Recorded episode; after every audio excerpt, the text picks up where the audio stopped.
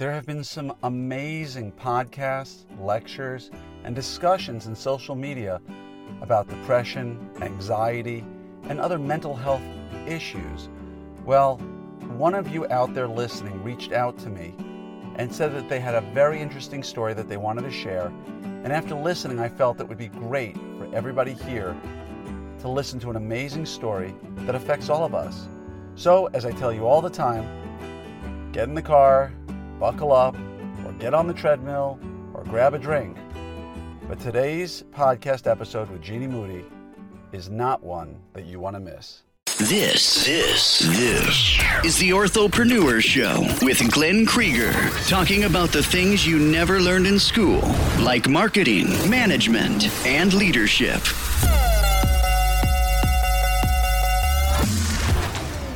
Hey there, everybody. This is Dr. Glenn Krieger, and you're here for an amazing another episode of the Orthopreneurs Podcast. And today we have a special treat because um, someone reached out to me, and I started to hear her story, and I realized that she's absolutely an amazing, amazing person for us to all hear from. So please, let's all welcome Dr. Jeannie Moody. Hello, Jeannie. Hello, how are you? I am doing fantastic. And I want to thank you so much from the bottom of my heart for doing this because I'm going to just, if it's okay with you, I'm just going to give people a little backstory about how this came to be. Is that okay? Sure. And feel free to jump in because it's your story more than it is mine. But um, but not too long ago, what was it about a month ago, where they did where Kyle had Anil on his Digital Ortho Live? Was that like a month, month and a half ago? Yeah, not long ago. Yeah, it was that amazing episode. And if you folks out there haven't listened to it, Kyle Fagala and uh, the Digital Orthodontist Live. He has some great guests, um, and he had on the amazing uh, Anil Idiculla, who's a great human being, a uh, great leader, pioneer in our profession. Uh, and they were discussing some really heavy topics. You know, it wasn't just all fun and games. And they were talking about things like depression. And that's when you reached out to me, Jeannie, right? Yes, when he, yeah, he was he was real courageous and and shared on his divorce and depression and, and mental illness. And he, he hit on a lot of topics that I, I felt were near and dear to me. And uh, I felt that I could contribute similarly in that arena. And so yeah I think the next day or pretty quickly after I reached out to you. Yeah. And I'm always ho- open to listening to anybody's message because we can all learn from each other. And the more I heard your story and the more you told me about it, the more I felt like, hey, you know what? We are all, I mean, many of us may not ever go through depression, right? I mean, we're just, some people are, are wired to be Tigger, right? And right. just bounce along in the world forever and ever. And God bless folks who are like that all the time. But um, we all can understand hurt and pain and vulnerability and all the sorts of things that you've explained to me that you've really experienced and learned from. And so, uh, before we get into that, uh, as I ask everybody, let's go back a little bit and tell me a little bit about yourself, your life, um, your practice, about how you ended up where you are today, and then we can hop into the heavier stuff. Um, I was raised in a small town in Colorado outside of Steamboat Springs by my dad. So I had a single dad and uh, grew up in a mountain town and just played a lot of sports and, and we raised a lot of hell out there. and um, my mother lived in Florida and I spent summers with her. And so I ended up um, at the University of Florida for college and dental school. Nice. And then um, got into University of Colorado for ortho residency and I uh, graduated in 2008 and actually moved up to the mid cities near you. Uh, worked for a, a big uh, multi doctor practice for a year, and uh, then uh, found my way to Austin in 2010. And I worked for a big DSO as their uh, head of orthodontics. And then in 2011, uh, opened my own practice. And I have a satellite now as well. Nice. And that's how I ended up in South Austin. It was a little more a little more like Colorado, a little more laid back than than Dallas, as you know. So yeah, just uh, keep yeah, I fit, yeah, I fit in a little more here. Uh-huh. But uh, yeah, Dallas is great. But yeah, this this has been home now for uh, I guess eight years, nine years, and I've been an orthodontist for ten years. Beautiful. And as anybody who's friends with you on Facebook would know, you also have a spectacularly gorgeous family. So, oh, thank you. Yeah, there's no question about that. So, um, tell us a little bit about, give us an intro here, or let's jump right into it, about your message uh, and maybe some background, however you want to frame it, and we'll take it from there. Well, for me, um, I, I was divorced. I filed for divorce in um, 2014 and then again uh, in 2016. And um, my ex husband, um, he was always ADHD, pretty severe ADHD, and he thought a lot differently than me. And we were a good match um, because of it, but it, it started to spiral and, and go into these episodes where it wasn't a partnership and, and some some manic behavior and, and some mental health issues started to surface that can come on in your mid 30s and so it, it it kind of went from adhd to you know this next level of something's not right. And um, tried to get help and and reconciled and ended up you know getting pregnant with twins after i'd already had one child. So uh, in 2016 i found myself with a two year old and um, two six month old twins in just more chaos than i've ever been in you know in my life Wow. I was running a practice and I also was opening a satellite, finishing out a satellite. And uh, I found myself just, just in the midst of, of too much chaos. And uh, finally, I guess they say, you know, mediocrity becomes change-worthy pain is, is something that, that we hear a lot. But um, in this instance, it, it became, you know, you have two choices. You're going to stay in this or you're going to leave. That's the only thing you can control. And for me, I've always, you know, out hustled the chaos or outsmarted the chaos or tried to control the chaos. And this this time I couldn't do any of that. And so I decided to to leave. And so I I filed for divorce and and took the kids and and uh you know, I guess the message was the way I dealt with it was um, and I later realized that that this method it, it, served me at the time, but it, it may not be the best way. But I hustled. Right. You know, I didn't curl up in a ball and and you know cry or or start drinking or or any of that. I just hustled. And and by and, the way, just as a quick aside, that's yeah. that's endemic to our profession. Right? That's, oh yes. You just described the typical orthodontist, male and female, that they run into a wall most of us are going to hustle. We're going to figure out a way to get through that. we have done it our lives. We're going to work through it. And there's, and I guess we could almost say like, there's no amount of hard work that we, you know, that's too much for us to do to get through this problem. And so, oh, right. Yeah. I mean, oh, you're right. typical orthodontist right there. Right. And when I speak to other women, you know, uh, in, in Austin, they turn to drinking or they turn to, you know, going out with friends too much or, or they curl up in a ball and don't go to work for a month and the uniqueness of us is that's that you're right that's not us. And we put on our survival face and we show up you know every day and we go. And um and, we and usually to, do it with a smile on our face. We do but and and not to be insensitive here right? Just to think of everybody. I use that as a broader comment about us as orthodontists but obviously there are many within our in our ranks who don't act that way right? Who will you know uh, retreat a little bit or who will turn to drinking but i feel like as a group orthodontists are typically type a's by nature and uh, are the types who are going to like there's we can work our way through anything right?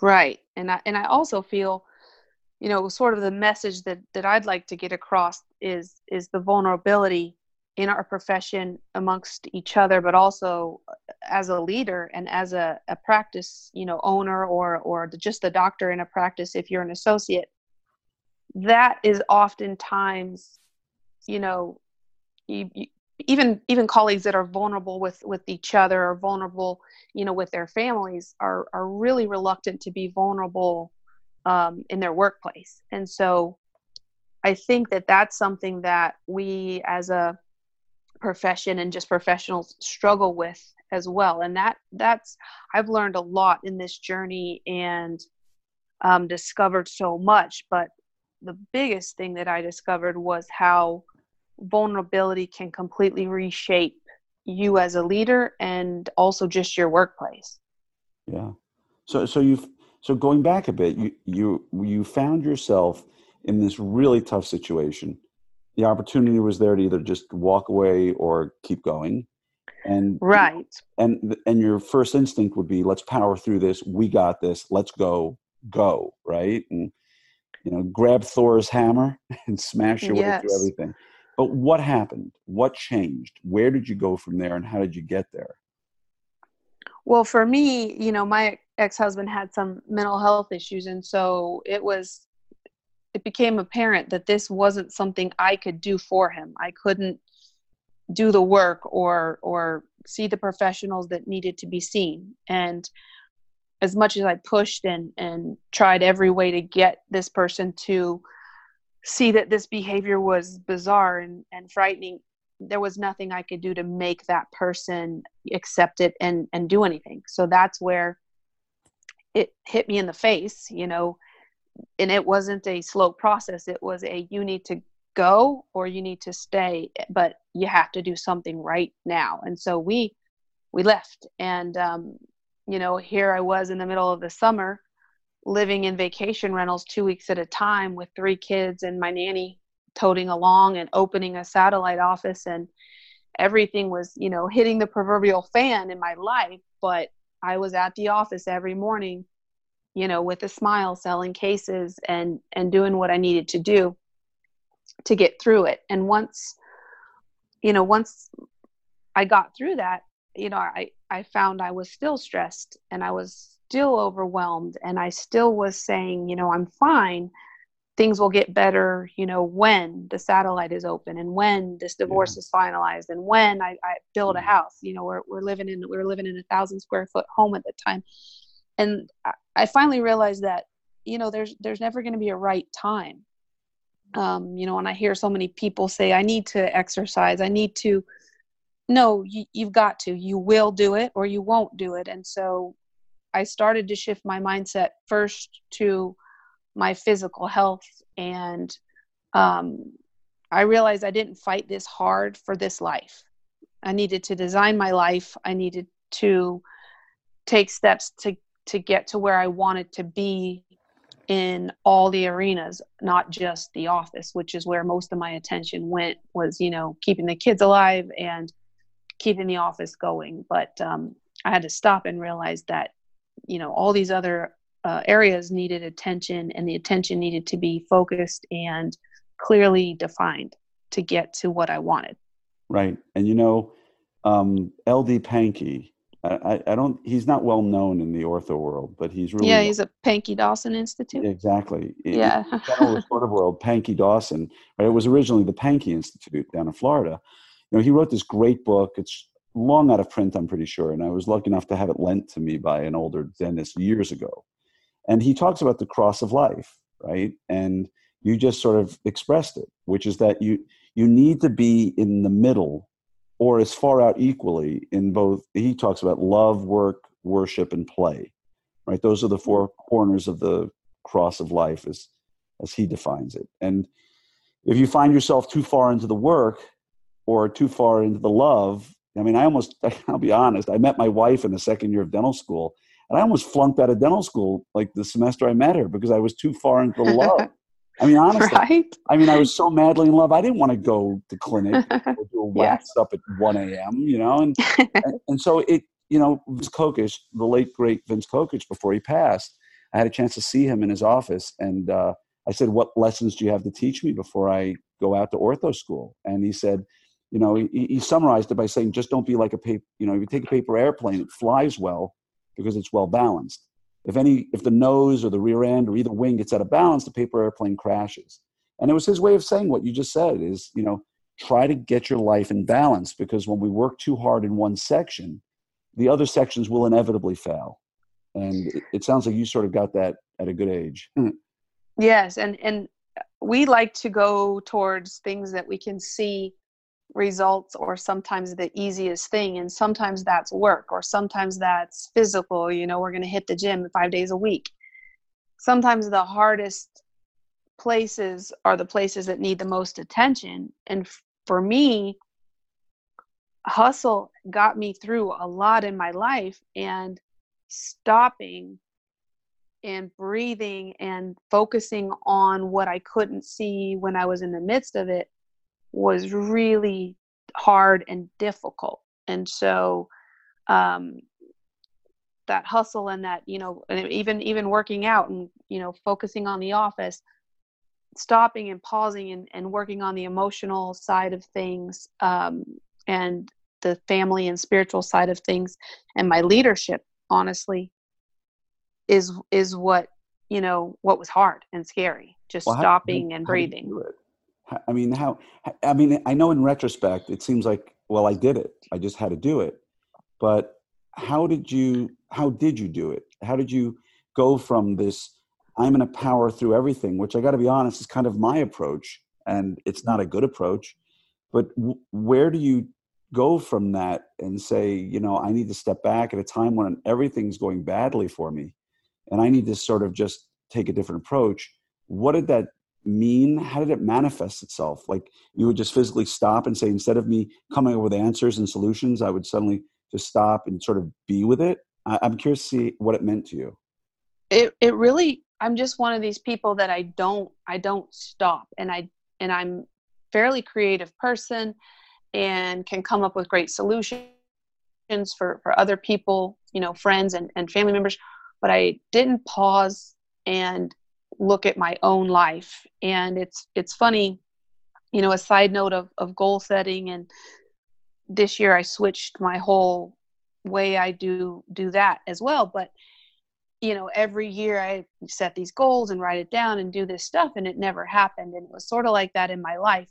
I was, you know, I want to go to the gym so many days and I want to do this with the practice. And I felt like I was working towards these things but the route I was taking, it wasn't necessarily addressing underlying issues or, you know, what is reality. A lot of times we we tell ourselves bullshit stories all the time, and if you'll stop, even in your day to day life, you can stop and tell yourself, you know, well, what what story am I telling myself? And there's stories you tell yourself all day, you know, about I, I don't want to go into this because people are going to you know judge me because i haven't you know been an orthodontist for for 20 years or whatever the the story is we tell ourselves every day to pause and realize that you're telling yourself these stories and that half of them aren't true and to kind of dissect it that's really been a game changer for me. And also working working back you know you can go to the gym all you want and you can you know hire consultants and and read books and and books are helpful i read a lot of them but until you dissect some of this stuff in your own life and try to realize you know a little bit about why you're doing that. And for me it was it was hustle. Hustle served me. Hustle worked. Hustle got me through dental school. It got me you know into ortho school.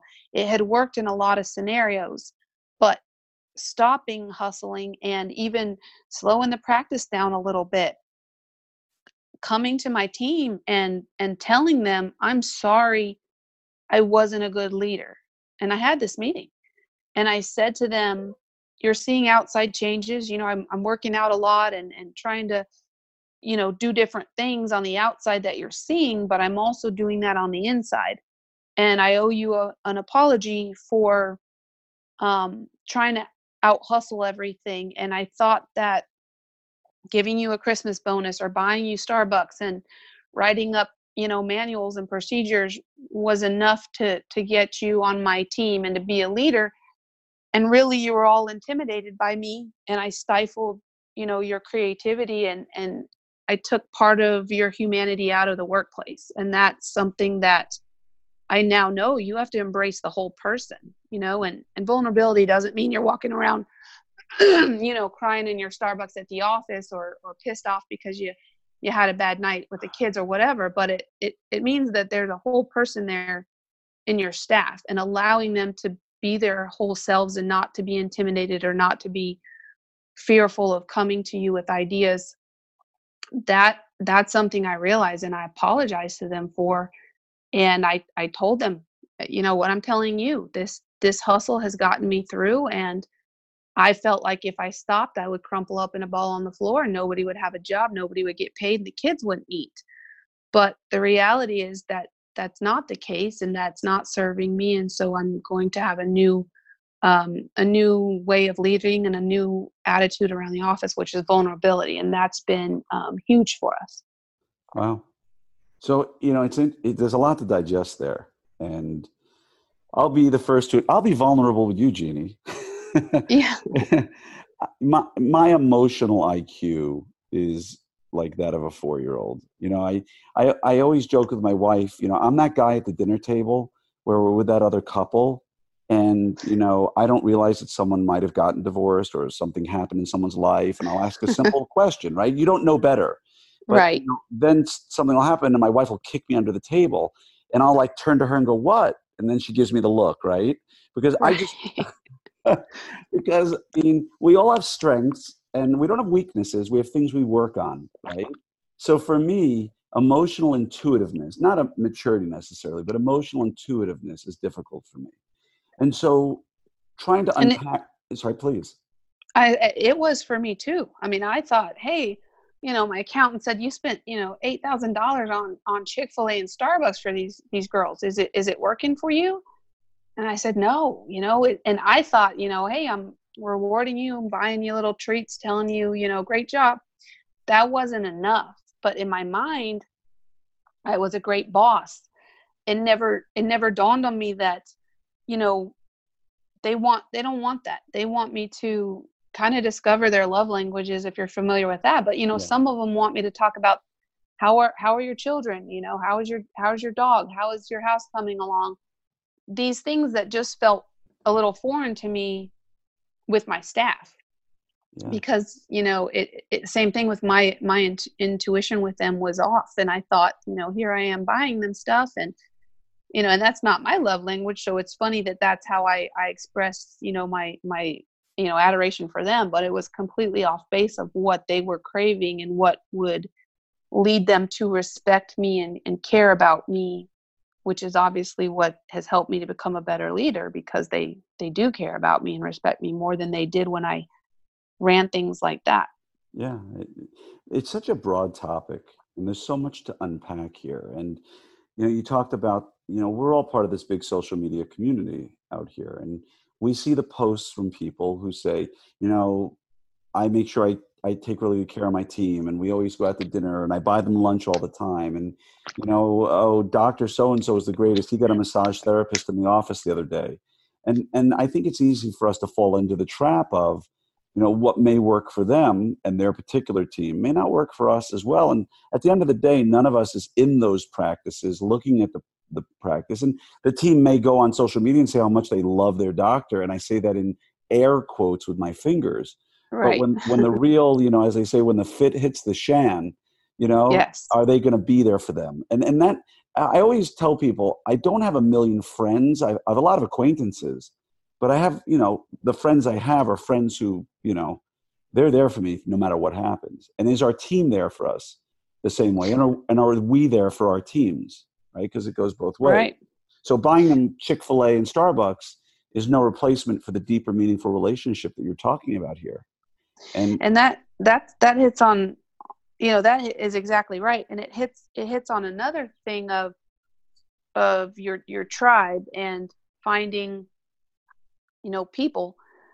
And i at first i thought well some of these friends i have it's more superficial and you know i didn't have a large group of friends either but i felt okay maybe this person you know isn't as deep. And i, I passed these judgments and told myself these stories and then I, I started have, having conversations with people where I was vulnerable.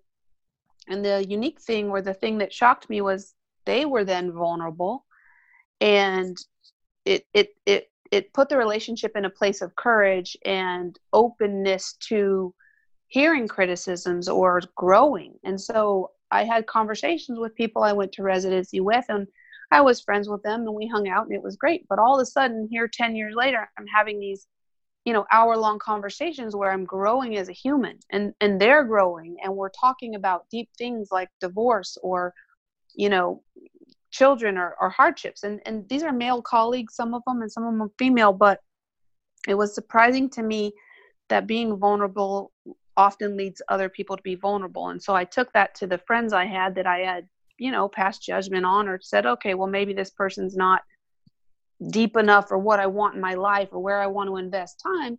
And I started being vulnerable with them.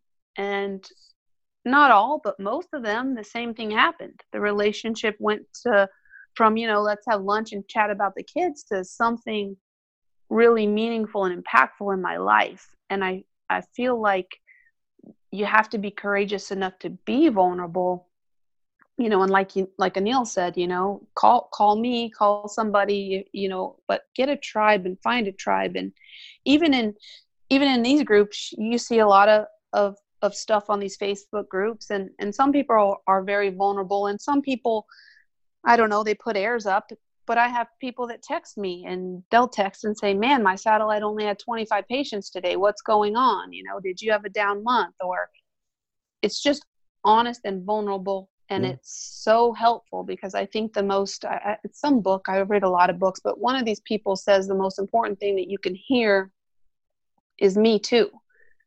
And so to feel like man i had a bad month or was it a good idea to do this satellite? or man these guys look like they're just crushing it and here you know it's super competitive and it was it was a rough you know april in austin or whatever the case may be but to hear somebody else say you know me too yeah. and even if it's not the exact same thing but just to hear these struggles of their practice sometimes that's more beneficial than these posts about you know look at this cool trick or look how i did this awesome marketing thing or i'm crushing it with this new seo campaign that's great too but i think there needs to be a little bit of balance or we or we fall into that facebook mindset of everybody's crushing it and everybody's family's wonderful and yep you know and and it's yeah. not really the case yeah. I mean, if I spend enough time on Facebook, Jeannie, I am the worst husband. My children yeah. are terrible. They can't do anything right.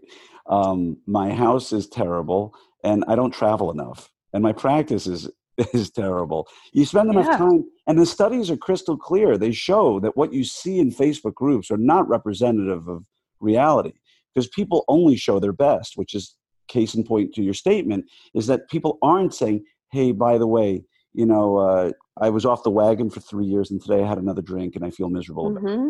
Right? You, nobody yeah. posts that, and they say I'm I'm sober for three years, but nobody posts you know their failures. And I agree with you. I think it has to happen more often. And I remember there was a post once on one of the groups, and um, it was it was a question about growth or or some sort of mindset, and someone posted, "Yeah, I had a really down month. I think I've only done like you know 63 starts or some ridiculous number like that." And and someone else posted after that. Like they post like crap. I, I must have a crappy practice because i only did x. And i remember in my head like this release of like it's so good to see somebody else say that. And then i responded accordingly right the same way. And you know we get tied up in believing this fallacy that you know what we see online is what we should be. And i wrote about that years ago when i wrote about the purple suit syndrome which i won't get into again here but it's on my blog and I think we have to run our race, as Leon Panici always says, right? Run our race and be comfortable with who we are. And your message is so good because, you know, again, I get approached all the time privately in Facebook messages because I'm out there, right? I've put myself out there. And I always say to people, if you need anything, reach out to me. And I think it takes a second to pause here and tell everybody listening if you are struggling with anything in your life, if you are struggling with depression, if you are struggling with any challenges in your life that really get you to a point where you don't know where to turn, reach out to me on Facebook. You know how to get me. It's easy. I'm always there for you. But because of that, I always get these sorts of messages from people.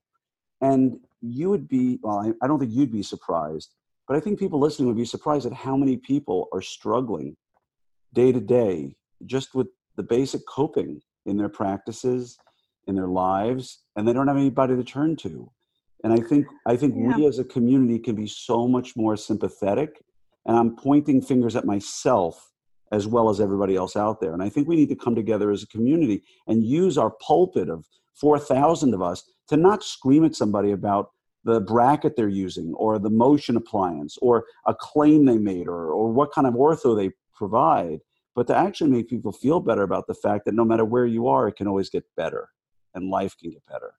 And exactly. And and I'm here too. You can reach out to me on Facebook but that that's the thing for me is when people reach out to me i tell them this is this is my my story this is what you know i've chosen as the path to the life that i want your definition of personal growth could be completely different than mine a lot of the methods and ways to get there may be similar but but it's your life and your in your growth.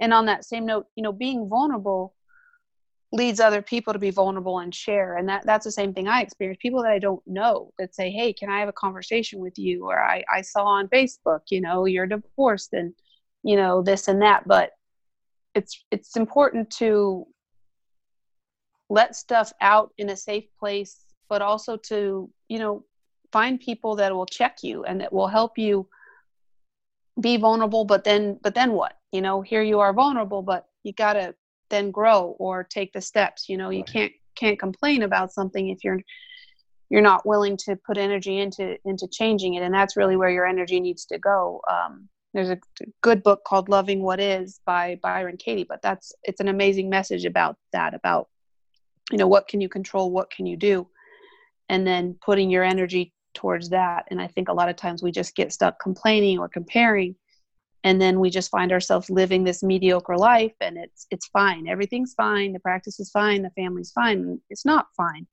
Um, and then at what point do you you know admit that it's not fine and and then go about making changes? And and a lot of times that changes in yourself and that's hard. So if we can be there for each other and be a little more vulnerable and other people see oh man this person is struggling with you know their practice or their family or you know drinking you know three glasses of wine every night and and thinking that that's self-care or whatever it may be i think that others can come forward and and work through it because i think we're very quiet in our in our profession about what's behind the scenes. And i think we all strive for excellence. Um, a lot of us do and that's part of our personality and so with that uh, i think there's a weakness that we think is associated with vulnerability and i think we should you know shatter that I agree. I, I'm I'm as guilty of it, and, and I don't want to use the word guilty because it makes it sound like it's a bad thing, right? And that you right, it, which you shouldn't. But but I've I've perpetrated that enough in my life. Just recently, we had a le- uh, a discussion in our private RD group about growth and what have you, and I was like, look, you can always grow, you can always get bigger, you can always have more. You know, you can always have more balance in your life. And then I'm going to give a rare Tim Finelli shout out here because you know I, again be, this is all about vulnerability. I need to apologize to tim because he was right. He made a comment which until now i really didn't buy into which was like but what if we're happy where we are right and mm-hmm. it's like it takes such incredible emotional intelligence and wherewithal to say you know what i can have more i can run faster i can lift more weight i can have a bigger practice you know i, I can push my kids harder whatever it may be but it, it comes a point where maybe it's important for us to recognize that not everybody wants what we want. That, well, and, the, the the other question is is what then? Then what? You know, right. is it you know, well, my kids will get a scholarship and you know I'll retire earlier. Well, that that might be worth it. But some of the things, you know, then what? What's going to happen then? Right. Are you going to be satisfied? Are you chasing something that is yeah i mean for us it's something that is oftentimes we can physically chase it and we can go after it we know how to try to increase starts and it's the easy thing but i think we don't do enough reflection and and digging into why we feel like that's going to equate to happiness or satisfaction or peace and then we just get on that treadmill and it never really goes anywhere i agree perfectly stated and and when i was talking to tim about it the only argument i made back which i think there's some validity to is it's okay to want more as long as that ever expanding circle reaches all four corners of your life. You yes. know, hey, I want to be better at work. Well, you know what? I'm going to be better at love. I'm going to be better at worship. I'm going to be better at play. And I'm going to expand myself in all four directions. But that being said, not many people I know are really good at expanding their life in every direction at the same time. And, and I think it's okay to be out of balance for short periods of time while you work on, you're opening a new practice, you're going to be focused on work for a while right? I mean, there's there's no way around that. You have a new baby. I mean, you're going to be focused on family for a while, but while you're in that corner of your life, I don't think you can you can ignore the rest of what's out there. So I just want to go back to something real quickly because you talked about um, your vulnerability with your team, and um, you know, we talked about teams where the doctor buys Starbucks and what have you, but Jim Stork, uh, one of my favorite people in the world, amazing human being. Great. Have you ever met Jim? I don't think I have. Yeah, he's in Des Moines. Sorry, Jim. Don't mean to embarrass you here, but anybody anybody who's ever met him will tell you to a person, he's just the greatest guy you'll ever meet. Great clinician, great leader. I've been in his practice. And when I visit practices, I watch the doctor, but I often sit down with the team and say, What makes your practice special? And his team would run through a brick wall for him. They, they, they love him, truly love. I don't mean they like working there, they love him. And they love him. When I asked why, they said, Because he really cares about us, right? And the things he does with emotional intelligence in his practice is incredible. And I learned from him about the love languages right? And I mean, yeah. he, he goes through the Dave Ramsey financial stability course with his team so that everybody has financial stability and understands how to budget and doesn't have that crazy merry-go-round of finances in their lives like we all see in our in our teams he really genuinely wants to leave their lives way better when they leave him than they were when they came in and so i did the love languages thanks to jim i, I did it with my team and i found out that my team doesn't want starbucks and I mean, don't I'm not saying they don't. Right. what's really important to my TC, and I didn't know this, and it brought her to tears when she was talking about it. She said, All I want from you is time with you. All I want is I want to sit and talk to you about the issues in the office, and I just want you to sit and stop moving for five minutes and give me your undivided attention and be with me at a table listening. And, yes. And a, I am blessed to have an employee who's willing to tell me that, right? And B, I'm thrilled that she did because now, once a week, I make sure no matter what else is going on, we sit down at a table and she gets 45 minutes to an hour of my time during lunch where we sit and anything that's on her mind, she gets my undivided attention. And you can see it charge her batteries. Like you can see that when it's all done, there's a spring in her step. Not because I gave her something, but mm-hmm. I gave mm-hmm. her my time and i think it's important to like double down on that. Exactly what you're saying is you know get to know what your team wants. Get to know what your people what the team needs and be willing to be vulnerable enough to give it right? Because i could easily have said what are you talking about? You know i give you my time. I, I, I do what i can. You know if it's not good enough for you there's the door.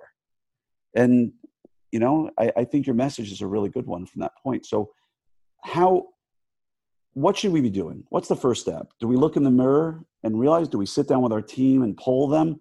What would you suggest to anybody out there right now who says, you know, this uh, this vulnerability thing resonates with me? You know, I want to get started in it. Where do I go? What should they do? I think for me, looking at sort of those those areas of your life, um, you know, physical, you know, marital, parental, financial the practice vocational type of you know domains or realms looking at each one and evaluating where you are. Um, now i do this the full focus planner but michael hyatt has something online where it's a little test and it's it gives you a score and it's free but it it tells you where you are in each of those arenas. And you might be shocked to find man i'm kicking butt in the the vocational practice financial but you know my relationships with my kids or my my spouse are lacking. But look at those um, and try to see where you are in each of those arenas. And then ask yourself what would you like to see different you know and and what can you see that change in 30 days in a quarter? I see so many people with these these really vague goals or these vague things that they want. And I feel like one of the things I've learned is be very specific and have a, a, a timeline. And then what are you going to do? And why do you want that? You know, what are your motivating factors to lose 10 pounds or have a better relationship with your teenager? Um, so, so spend some time with yourself.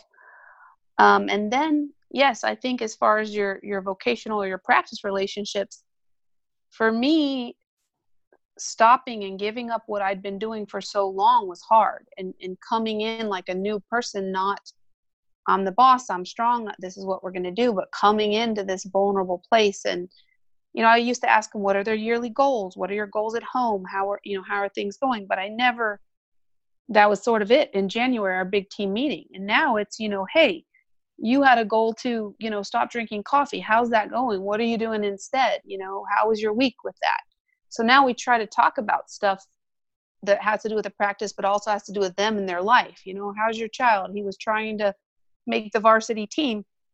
How'd that go? What happened with that? And and checking in with each other on all aspects rather than just the practice. But i think introspection sitting down with yourself and looking at those areas that you talked about you know whether it be four or eight but yeah your your family and your spirituality and all of these things. And then thinking about what you want to see different you know in a month and, and, and in a year and then working back for actionable steps and a timeline on those actionable steps because it's not always you know the thing that you want to do is sit down and journal or you know i get up at 5.30 in the morning and, and do this thing called savers which is like the miracle morning which is another book that a lot of people have read but you know you meditate and you exercise and you do all this stuff and man it there's not time for it and i don't want to get up and do it but i do it because it makes sure there's time dedicated to growing and achieving what i want instead of just you know oh man it's almost the end of the quarter and i haven't done anything to reduce my social media screen time or whatever my goal may be for the quarter. So i think defining it um, being specific about it and then setting the time aside of when you're going to do it when you're going to start and sticking to it and you mentioned um, the miracle morning who's the author of that that's uh hal elrod i believe okay and that's that's a great book um hal elrod is the author of it and that that was probably one of the first book books i read that um, started. It's an immediate, easy read, and it's something that that you can start doing the next day. And it's the big idea is savers. So every morning you spend 10 minutes or an hour or however much you want to dedicate, but you do silence, affirmations, visualization, exercise, reading, and scribing. Um, and so those are the the savers is the acronym. But you know, some days my my scribing is three sentences and sometimes you read five pages in a book that you're trying to get through um, and sometimes my affirmations are on the way to work and i look funny driving down the road you know telling myself these things but getting these things in in the morning and before you start your day but scheduling time to do it um, is a game changer nice you know affirmations just as a quick aside they make you feel like you're insane the first time. Oh yeah. And, oh yeah. I was a, I still am a huge fan of affirmations, um, and it's funny because I used to. I'm gonna. You ready, Jeannie? Nobody else is listening except you and me right now, so I'm just gonna. Okay, perfect. They have all tuned you, out. Yeah, I don't want okay. anybody to hear this, so turn your turn your volume down because I'm just speaking to Jeannie now. But I was so scared of sales when I was a general dentist when I first bought my practice, I was scared to death of coming across as a salesman to my patients. And I was afraid of sales. And I remembered that one day after that stupid, you remember the Saturday Night Live, Stuart Smalley, you know, I'm good enough, yep. smart enough, yes. by golly, people like me, which yes. is which is a great affirmation for the record. Yes. I'm, yes. I'm, not, I'm not making fun of it, but it, I am. Um, I used to remember I would drive, there was a long hill up the road to my office in Seattle, in West Seattle. And every morning, as I would drive up this last little hill, trying to avoid children while I was driving through a school zone, I would, I would say to myself at least five or 10 times, I am not afraid to present the best care for my patients.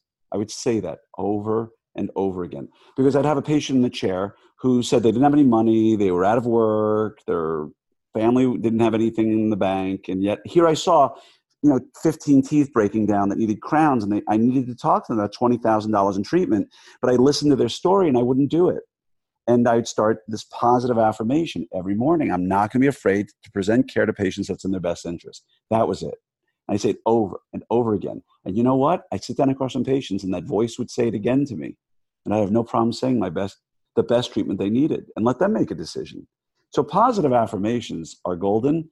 And now that people are hopefully listening again, they turn the volume back up.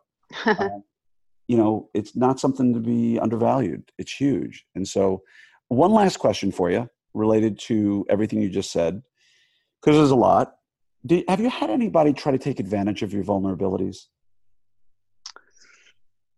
Um, not that I can not not a specific example, but you know, for me the the thing I guess is, you know, you're in this relationship and it goes south and you know, you try the, the dating scene and it's very tough when you're 40, but continuing to um, be vulnerable and to seek authenticity can be hard in that arena because so many people are not right. you know seeking that and are not necessarily what they say or or after what you know what they say they are. And so you know for me you know one of my affirmations you know i'm expanding in success and love every day as i inspire others to do the same. And as so it has nothing to do with what the world gives back to me it's what i'm doing. I'm expanding. I'm becoming a bigger better version of myself and i'm hoping to inspire others. Awesome. so just staying focused on you and what you can control and what you want regardless of what the world gives you or what you know i have staff members that i, I you know sometimes take advantage. Um, and also just i'm not afraid anymore. I was afraid of you know what are my oral surgeons going to think and my colleagues? And i'm going to these dental galas and now i'm single and my ex-husband was a part of the practice you know and they knew him. And losing that mindset that you know everybody's perfect and everybody's living this this perfect life and here i am you know divorced mother of three and two practices and shifting shifting my mindset to look at me you know look i'm a badass like look what i'm doing and and look how i'm growing and changing and and not necessarily letting my ego take over but just reminding myself that i'm doing extraordinary things you know people aren't getting up at you know 5:30 in the morning to do these these savers and people aren't you know finding time to have three young kids and and spend one-on-one time with each one and try to reduce my screen time so just the fact that i'm making an effort in these arenas it makes you extraordinary because so many people settle settle for mediocrity and they stay there and they don't they just don't go forward yeah and so um, i think staying focused on that more so than what other people are doing or what other people may or may not take advantage of. I think staying on your journey and like I said, I just want to be a better version of myself every day and and just putting the time and the effort into it and doing the work that's hard and the things that that you don't want to do, sometimes doing them first. It, it it slowly makes a big difference in your mindset and in everything from your practice to your relationships but it's definitely thriving rather than surviving, which is where I was, you know, a few years ago. I love it. And I tell my kids every day, you got to do what you have to do before you do what you want to do. And, yes. Uh, and they're learning that. And so it's interesting because uh, what you what you touched upon, there was this old study years ago. They not a study. They they interviewed a bunch of hospice care workers and said, what are some of the common themes you hear about people at the end of their lives when they know there's no time left and they're sitting with you and they say, you know, I wish I'd done this, I wish I'd done that. And some of the, the common themes you hear them say is, you know, you said, you know, you're going to, the, you're divorced and now you're going to this gala and what are people going to think? And so I've sort of gotten way past like caring what anybody thinks anymore, but it took me a long time. But, right. but they had said, you know, I wish, I, one of the things was I wish I cared less about what other people think. Right. And they, they also said things like, I wish I'd stood up for my own, life. I wish I'd had my own life. Like that was yes. one. Like, I wish I'd lived my own life. Like the the common theme in these people is I did so many things to make other people happy, not thinking about what made me happy. And if I could do it all over again, now that I'm looking at the window into the next realm, whatever that is, whatever you believe in, they looked at it and said, I only wish I had done me more and not been ashamed of what me would be doing. And and I think that's your message is you know what? Do what's right grow every day and don't care what other people think about it because if they accept you for who you are amazing and if they don't that's not your problem that's their problem and, exactly and, and, i love your message because uh, it's all about positivity and so thank you for that so now if you listen to the podcast you know that there are 10 questions i ask at the end of every guest and they're not my questions i borrowed them from the great james lipton who does inside the actor studio and he borrowed them from bernard pivot so here you go. Are you ready, Jeannie? There are 10 questions. Okay. And I know this is going to be great. And that's going to be the best ever. Ready? yes. So, whatever's on your mind, just answer away, and there's no judgment. So, okay. Yeah. Turn your volumes down again. no, turn them up. Go to 11 on your amp. So, what's your favorite word? Courage. What is your least favorite word? Can't. What turns you on creatively, spiritually, or emotionally? A live performance of either a music or a play. Cool. What turns you off? Something that lacks action, complaining, or or just something that um, lacks action behind it, or or a specific net. What's the next plan? Next step. What sound or noise do you love? I mean, everyone loves the money counting machine at the bank, but usually I'm taking money out to go pay for something. So, um, You like the sound of money coming out of a machine. yeah, that little thing, the that That's- thing. The money counter. Yeah, I got no problem with that. That's a great answer. I just had to go get a big old pile of money out to pay for something. They they told me they wouldn't take taxes if I paid cash for my doors. So I got I an idea for you. What I want you to do is go to one bank, or better, go to the same bank. Just destroy the teller. Take out, ask her you need a thousand singles. You know, write a check for a thousand dollars, and then give them back to her and say you'd like to change it to hundreds. yeah, just sit there and listen. I should buy one of those machines on Amazon. Yeah, yeah. it won't look too suspicious Uh. when people come into your house and see a money counting machine on the counter. Yeah, right. I'm moving on to the next question because this could get us in trouble. what sound or noise do you hate? oh man, my my kids grinding their teeth at night. Uh, yeah. Yeah, gotta gotta get that airway under control Gotta get that. that airway. Yeah, you never Yeah. know. Just made an Don't- Essex for a five year old. That's Don't, helping. don't want them wetting the bed. exactly. What profession other than your own would you like to attempt? I would like to be a life coach or a painter. A life coach or a painter? I like that. Well, I think you already are a bit of a life coach. Um, your painting, I can't attest to. What profession would you not like to do? I would not like to. Man, I don't know. Maybe. And all I can think of is, yeah, I've got this. the other day, my son got bit right on his testicle by a spider. So we went to the ER, and that poor ultrasound tech had to go to I'm re- I'm really on trying not to laugh. I'm trying yeah and all and it was like an hour long and i was sitting there going man i didn't get this much ultrasound for my twins and it all turned out to be fine but this lady just she looked like that was the worst job on earth but Yeah. uh I got to be honest. Uh, that doesn't sound like a good job at that moment. no that's what i was thinking you know proctologist or you know uh, urology ultrasound technician probably things i would pass on You know, the weirdest part is that people look at us and like, do you ever get like, um, how do you look in people's mouths all day? Right? yeah I get that all the time. I'm like, "Uh, it's no problem for me. I, and I'm, I'm assuming like for a proctologist, like the first couple of times you do it, it's kind of like, uh, this sucks. And then after that, it's like, yeah, you know, I got a sandwich. interesting You got a sandwich in one hand. And yeah I guess it's just like desensitization, but yeah, I hear you. yeah looking at your slides on the computer final question. If heaven exists, what would you like to hear God say when you arrive at the pearly gates? I would like him to say, Or her? or her, yeah, exactly. Uh, man, you lived every day hard and like it was your last, and you loved out loud. You held nothing back. And good or bad, it was a big life and a vulnerable life and a courageous life. And I'm proud of you. I love it. That's awesome.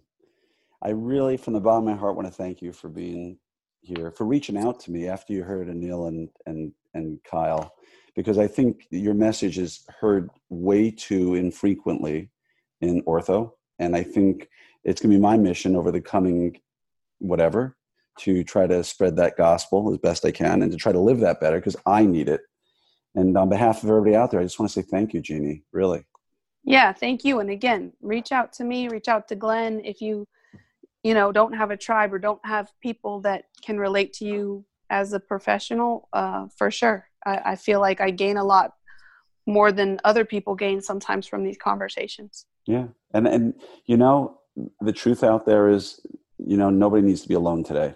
We're all out there for them at all times, and it sounds like like we're just paying just some quick little sort of comment out there, but I, I know that we mean it. And you're never alone. You can always reach out to us. Um, we're always there for you. And so look for her everywhere, but more importantly, look for her probably at Orthopreneurs 2020 because for sure you're definitely the kind of person I want up there speaking to our group. So um, thank you so much. Uh, and uh, to everybody out there, if you ever have any questions, feel free to email me directly at doc at kriegersmiles.com. K R I E G E R. Um, and if you want to hit me up on Facebook, message me anytime. I'm always there for you. And uh, until next time, just wishing you all a, a great day. And you know what? Between now and next time, focus on vulnerability because as Jeannie showed us, it could make the difference in your life. So take care and we'll chat soon.